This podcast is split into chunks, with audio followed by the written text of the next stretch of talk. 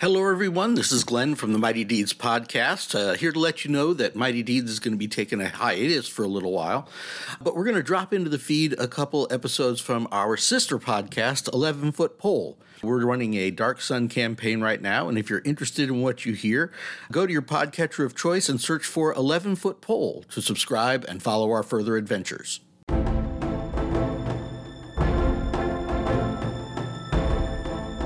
Hello, everyone, and welcome to 11 Foot Pole, Tale of High Adventure.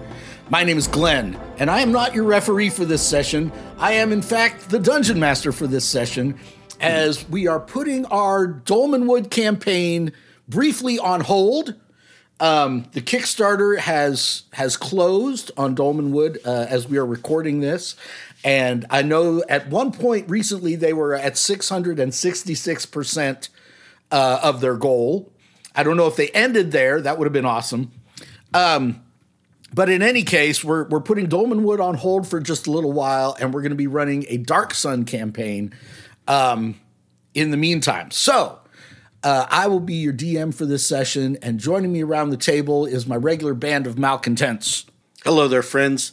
It's me, Glenn, from 11 Foot Pole, the program you're currently listening to. Um, the remainder of this episode is going to be edited up a little bit weird because when we started recording, I didn't turn on anyone's mic except my own. So you won't get to hear the uh, backstories that the characters came up with or the content that we came up with for the uh, tribe that they belong to. Uh, sorry about that. You'll have to kind of pick it up as the episodes go along. Uh, but let's hear what did get recorded from this week's episode. There you go. There you go. All right. So. Um, there's a uh, there's a YouTube channel called PhD&D, and Dr. Bowers has an excellent YouTube channel there. And sometime last year or the year before, he he published this idea he called "Rime of the Dark Sun. And it's a whole series of videos. They'll be linked in the description. And his idea was to do a whole Dark Sun campaign basically by reskinning Rime of the Frost Maiden. Okay? So his his whole mentality was we're not going to rewrite a whole bunch of stuff. We're not going to rewrite all the classes and create a custom Psion class and everything else. We're going to reskin as much as possible. Use the stats from basic D and D. Use the stats from Rime of the Frost Maiden. Um, but change the appearance of things. Excuse me to be Dark Sun. So that's why I'm saying JP's character is a Psion. She's using psychic powers.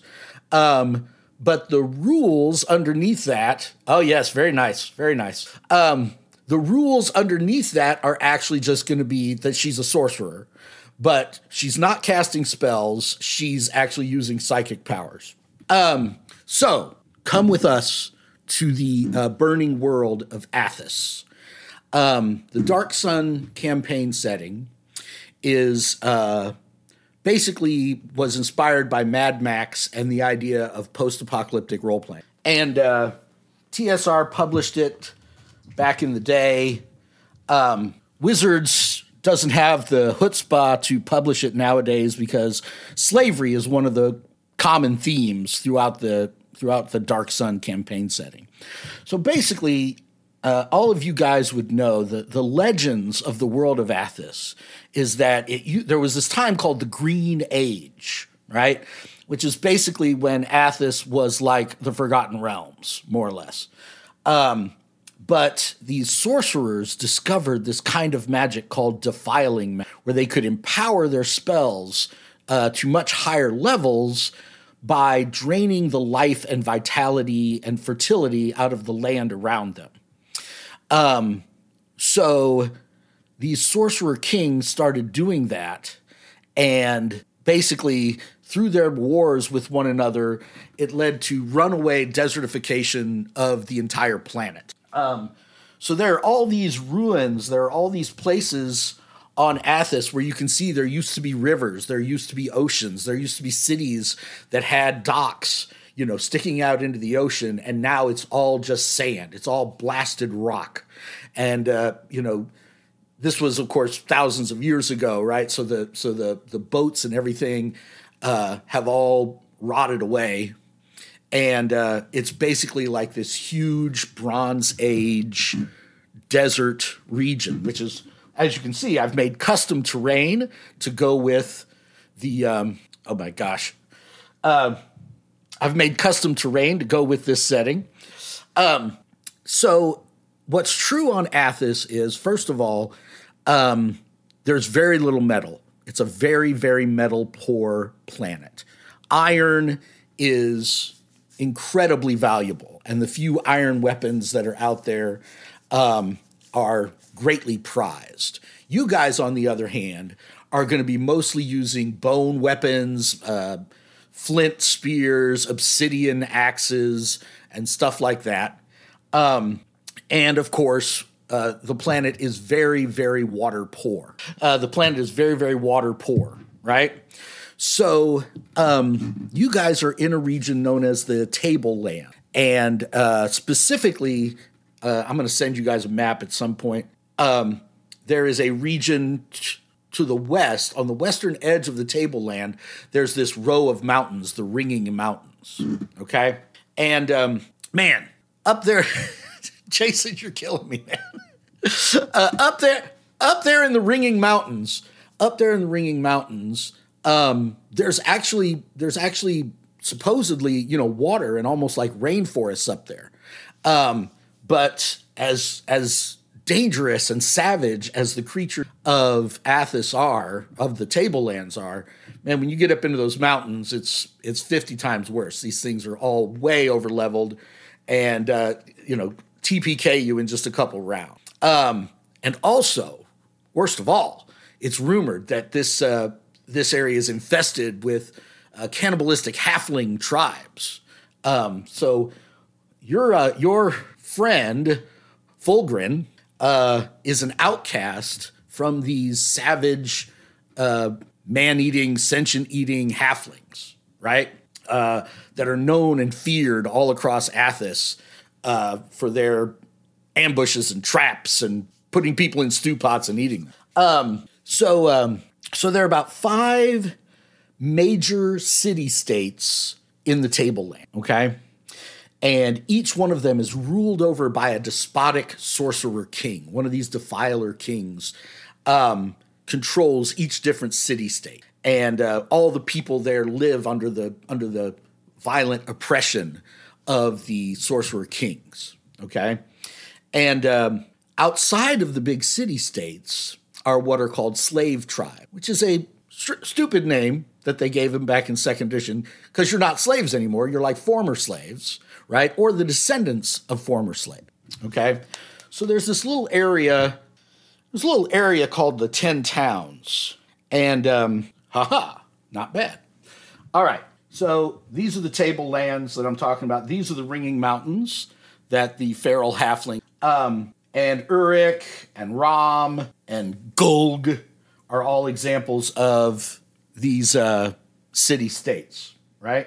Up here in this sort of hilly region north of Tyr, there are 10 little independent settlements, right? Slave tribes. Um, but actually, you're free tribes, right?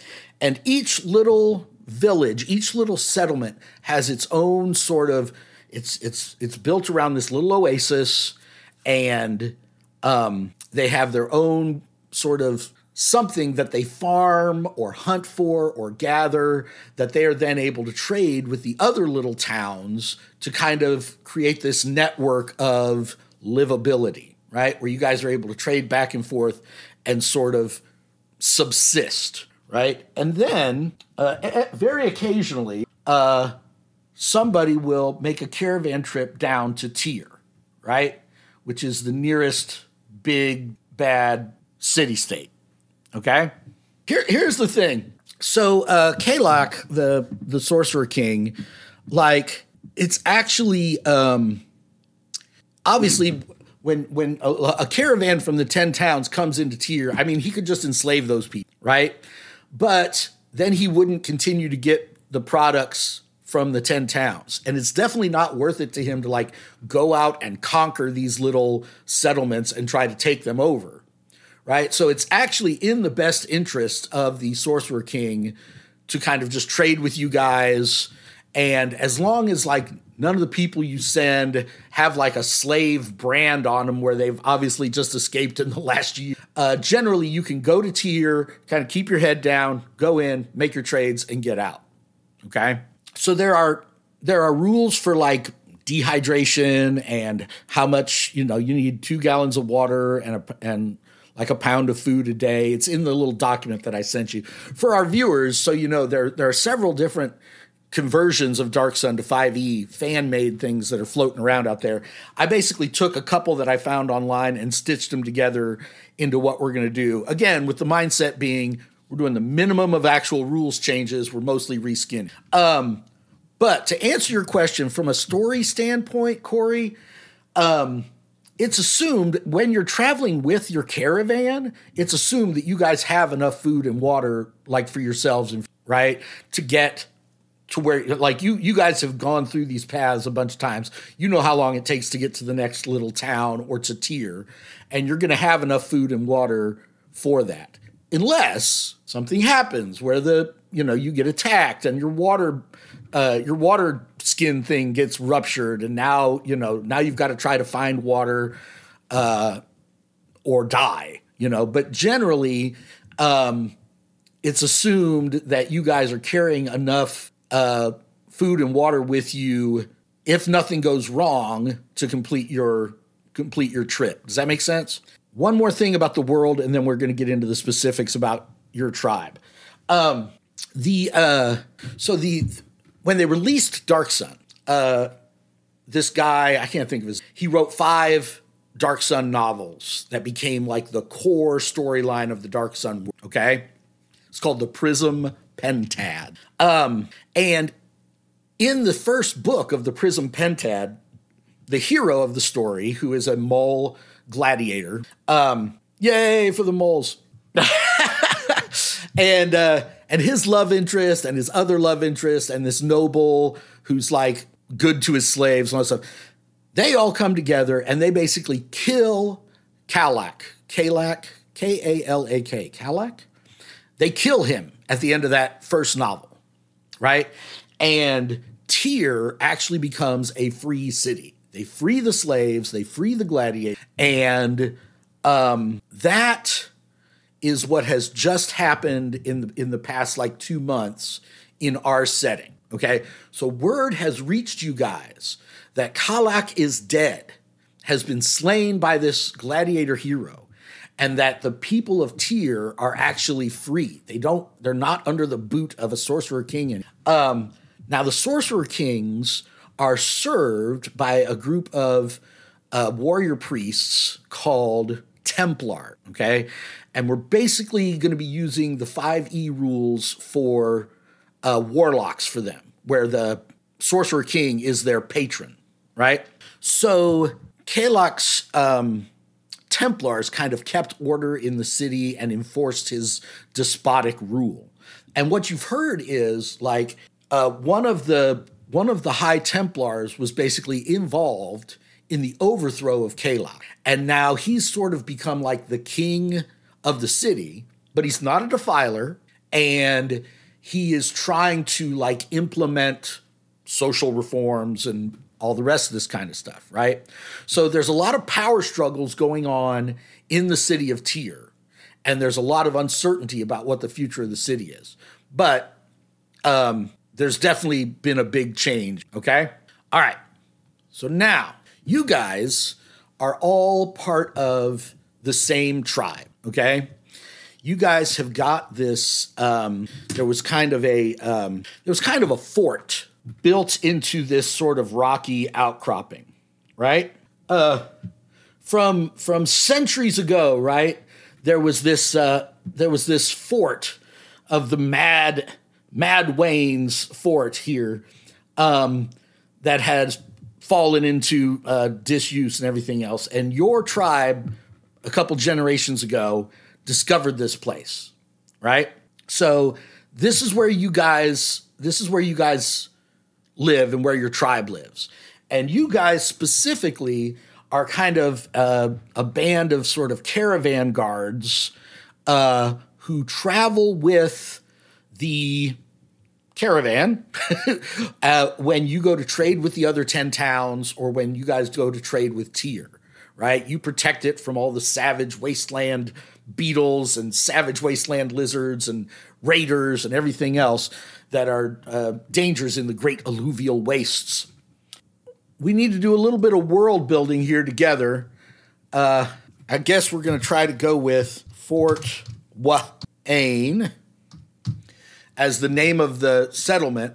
Um, but we also we also need a name for your tribe at some point. The Iron Sun tribe, right? Uh, ironically, should probably be called the Iron Daughters because it's a more or less patriarchal society uh, out there in this uh, in this remote ruined fort.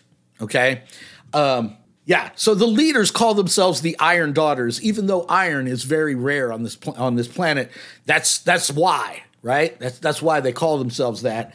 And uh, the the the Council of Elders is this is this flinty, hard bitten group of desert women, and the leader. If you saw uh, Fury Road, the um, the old lady who was kind of the leader of the women that they finally like met out in the desert. You know the lady I'm talking about. Uh, Persephone, some call her Persephone, uh, is the is sort of the tribal elder, right? And um, she actually went on this sort of vision quest and um, uh, stared at the sun so long she lost her eyesight, and she has like the you know bandage over her eyes now. Uh, but she's gained deeper insights uh, from doing that. She's the leader of your group. Um, now the the Iron Sun. So um, there there is some water here in this in this mountain fastness, right? There's a little spring or well in the very back of one of the rooms. Um, but there's another resource that has that that grows there that you guys are able to trade with your near nearby neighbors and and stay alive. So is that hell wasp honey or is it spine apple? Uh, in the in the in the sort of ravines and sort of cracks in the shaded sort of uh, clefts of the rock up on this rock face where you guys are, um, wild spine apples grow. Um, by the way, and I, I, I already told the gang this, but our listeners, like I basically said, we're reskinning all of their classes. So instead of a ranger, you're a wasteland ranger, or instead of a barbarian, you're a savage barbarian of the wastes. Um, the other the other thing we we reskin is like instead of finding dates, you find like thistle dates, or instead of finding um, you know wheat, you find thorn wheat or hell wheat or you know barb wheat. You know, it, it, you just you just have to add something to make it a little more metal, and uh, and and it's dark sun. See how easy that is. So so you guys harvest uh, your your gatherers right? There are two there are two occupations in the tribe: hunter or gatherer. Um, your gatherers uh, go up into these rocky clefts and come back with spine apples, and you make spine apple cider um, and uh, spine apple. What do you call it? Spine apple sauce. yeah, yeah. That. Oh, oh, the spine apple upside down cake is to die for. But that's that's only like for special occasions, right? You gotta you gotta you got to grind up a bunch of dried maggots to make the uh, to make the flour. Um, so anyway, so uh, so this is how you guys survive. Um, so as far as your characters go, you guys are you guys are uh, on your way. You guys are on your way to the town of Tourmaline. Okay. All right. Um, so uh, so what we're to do is uh, we're to end uh, our our our broadcast here. Um, if you're interested in seeing uh, where we go with this old school uh, Dark Sun campaign, well, you know what to do. Subscribe to our channel. Subscribe to 11 Foot Pole. Give us a like. Share us on, on social media and stuff like that. And uh, join us next week for more high adventure.